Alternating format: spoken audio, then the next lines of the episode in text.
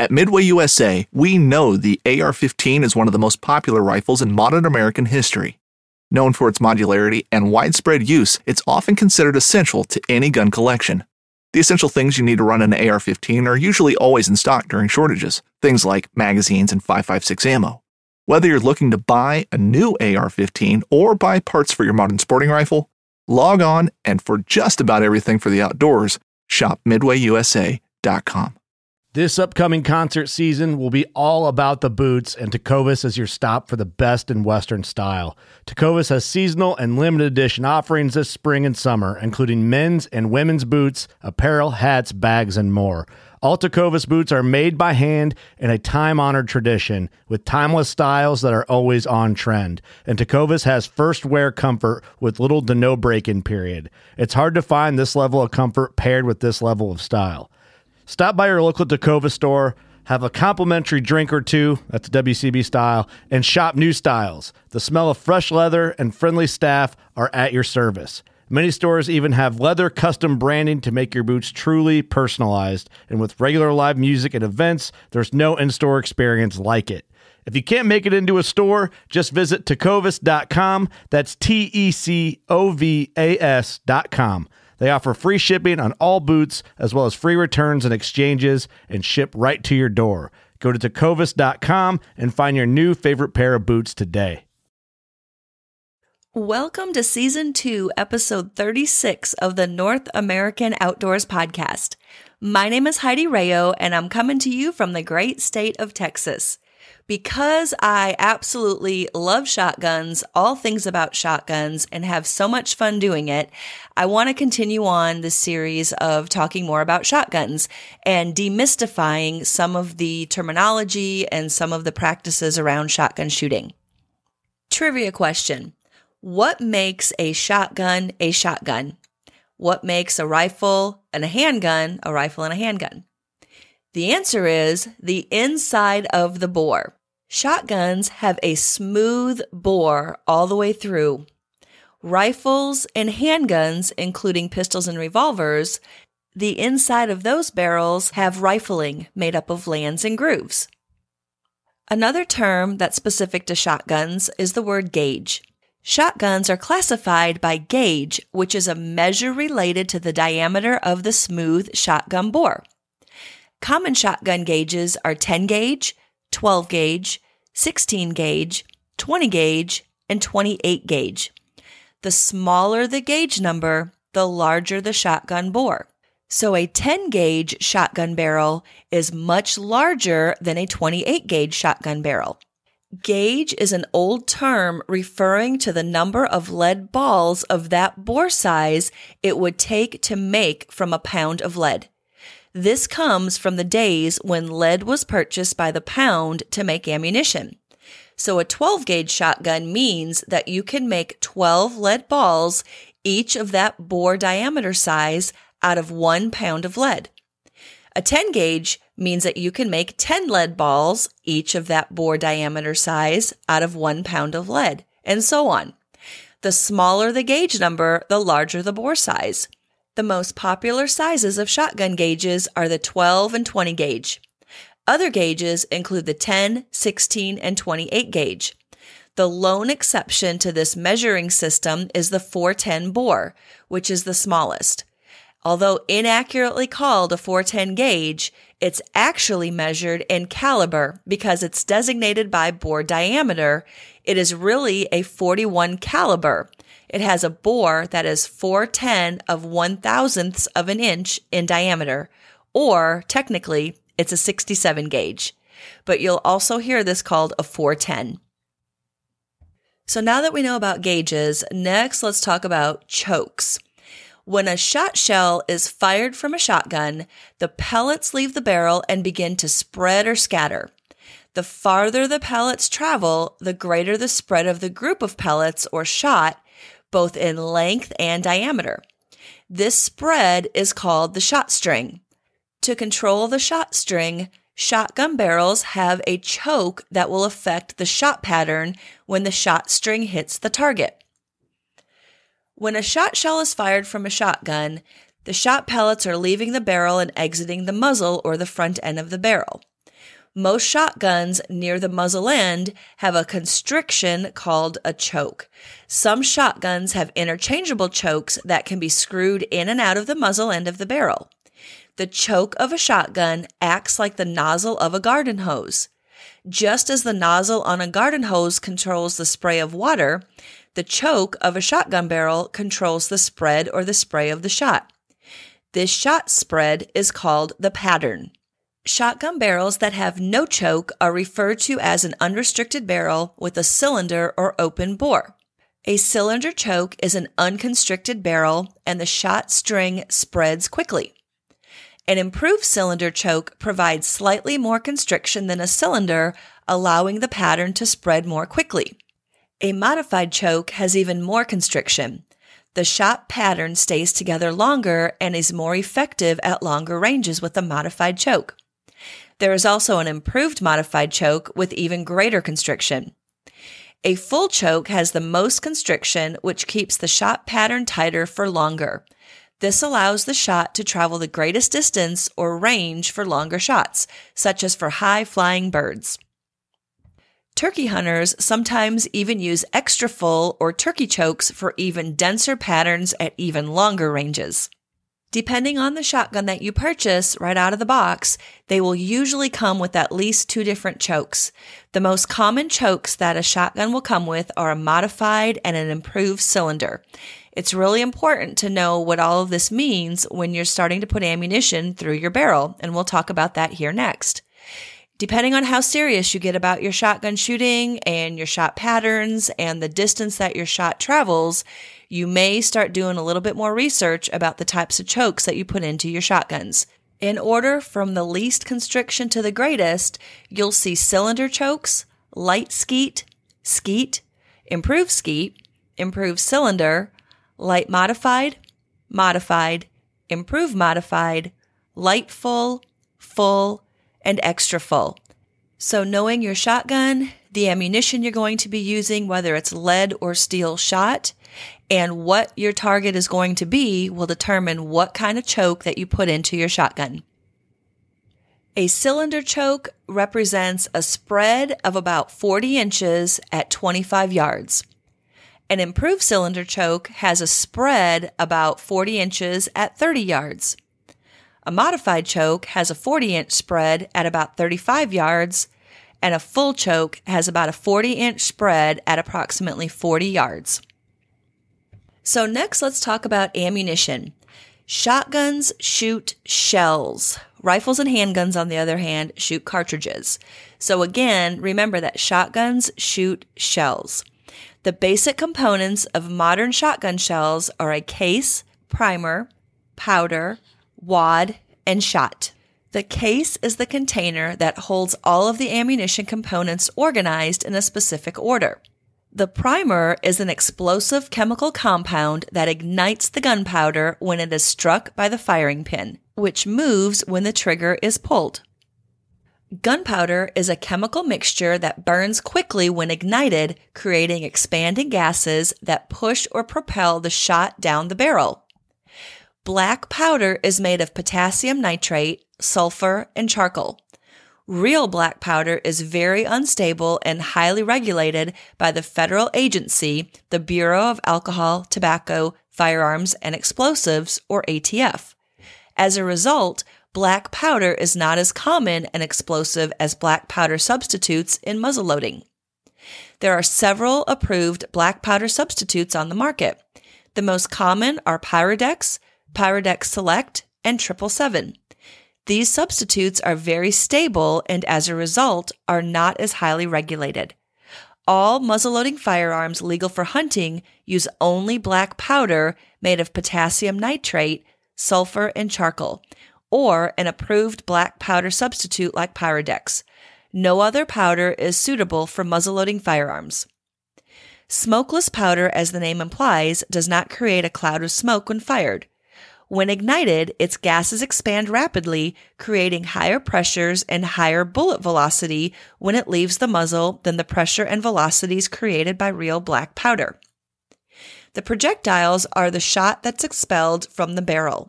Shot comes in various sizes and are all numbered. The larger the number, the smaller the size of the shot or the pellets. For example, number nine shot is very small and number two shot is very large.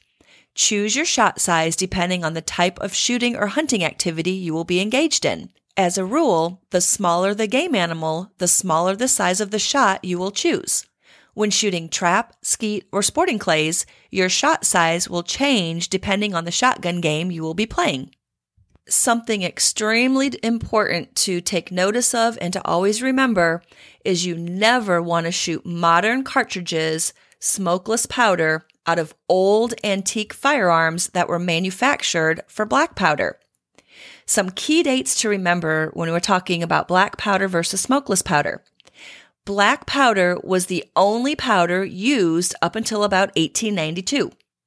In 1892, the 3040 Krag was the first U.S. military cartridge made with smokeless powder.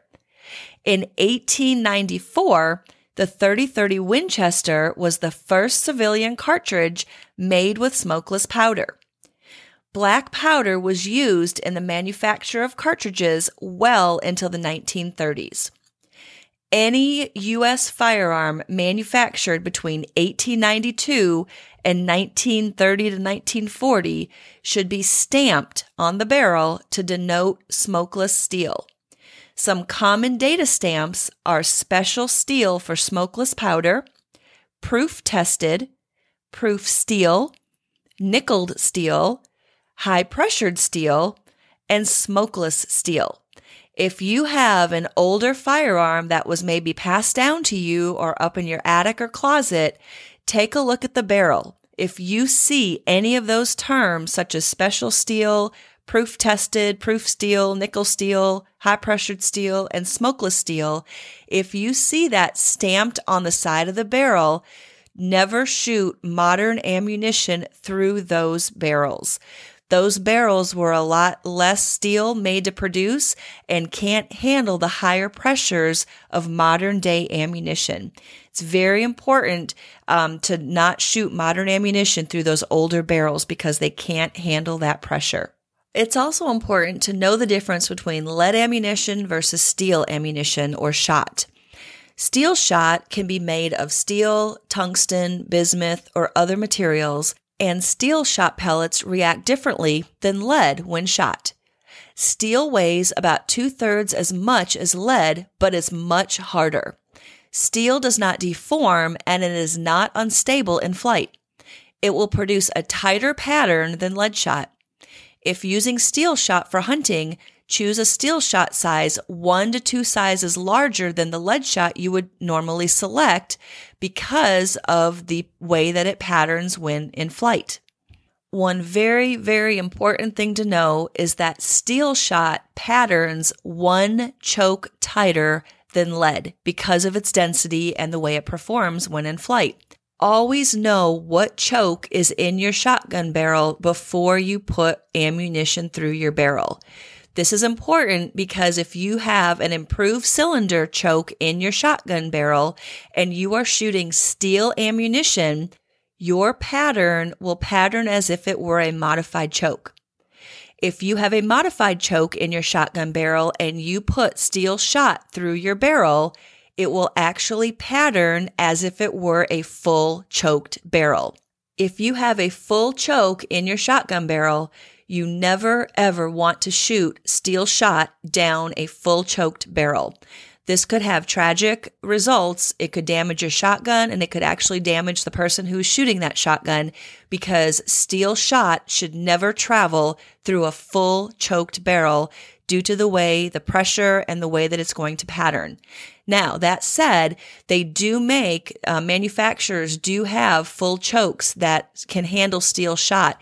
And those chokes will specifically tell you if you can shoot steel shot through that particular choke. But a general rule of thumb is you never want to put steel shot through a full choke because it does pattern one choke tighter than it does if you were shooting lead shot through that same choke. So next time you're on the shotgun field and you have steel shot, make sure that you're looking at your choke um, before you go any further because if you have a modified choke in your shotgun and you're shooting steel shot, You're actually trying to hit those clay birds with a full choke. So it's real important also to know where you're shooting. Some ranges do not allow steel shot. Steel shot does travel a little bit further than lead shot. And would, depending on what's on the downrange, what that safe shot fallout is, those steel pellets can go a little bit further than lead. So some ranges do not allow steel shot. If you are shooting over water, for example, some ranges do not allow lead shot. Ranges that have their shotgun field near water Studies have shown that many waterfowl and birds die each year because of lead poisoning. Lead pellets from traditional shot shells were picked up and digested by birds. The toxic effect spread to other birds, such as the bald eagle, who consumed the poisoned waterfowl. To reduce this problem, conservationists work with shotgun manufacturers to produce effective alternatives to lead shot, such as steel, tungsten, alloy, and bismuth. So that's where that all came from with your steel shot is to prevent the poisoning of the birds by ingesting the lead shot. Know the laws when you're hunting non toxic shot is required throughout the U.S. for waterfowl hunting. So know what ammunition you're using if you're going to go hunting. Make sure you're using the right ammunition for the right species that you're going to be hunting. So, putting it all together, you want to make sure that you're matching up the game that you're hunting or the game that you're playing, such as trap, skeet, or sporting clays. You want to match up the gauge of your firearm, the distance you're going to be shooting, the choke that you're going to need to have in your shotgun, and the shot size to properly and successfully hit your target. So if you're dove hunting, you could either use a 12 or a 20 gauge. The safe, effective, ethical distance is about 20 to 30 yards. You want to use an improved cylinder or a modified, and you want to shoot about seven and a half, eight or nine shot size.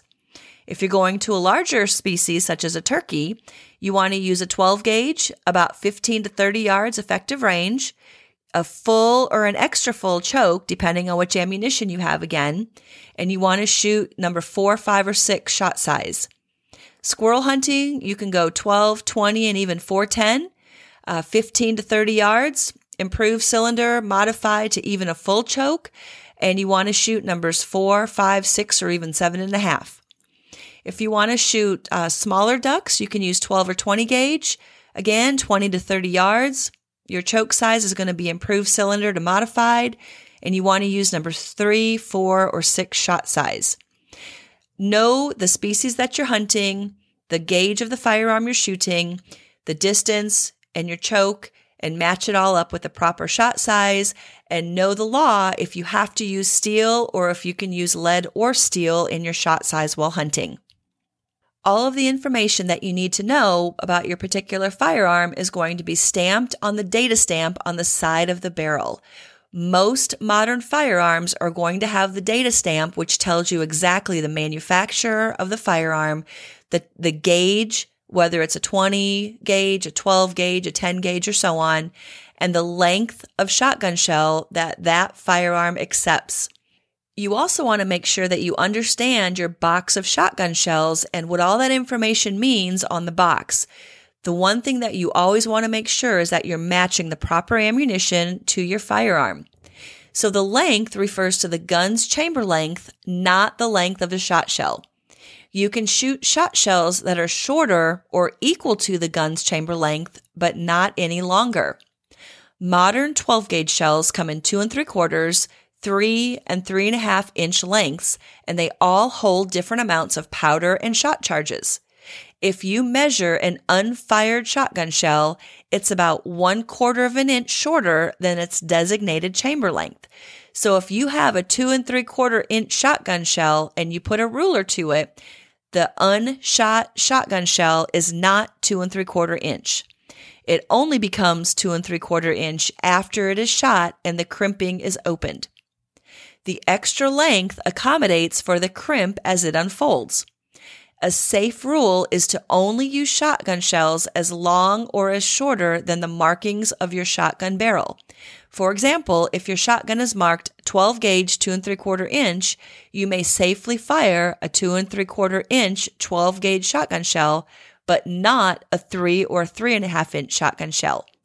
This information is marked on the side of your barrel and on the box of ammunition that you purchase. You're also going to see the shot weight listed on your box of shotgun shells.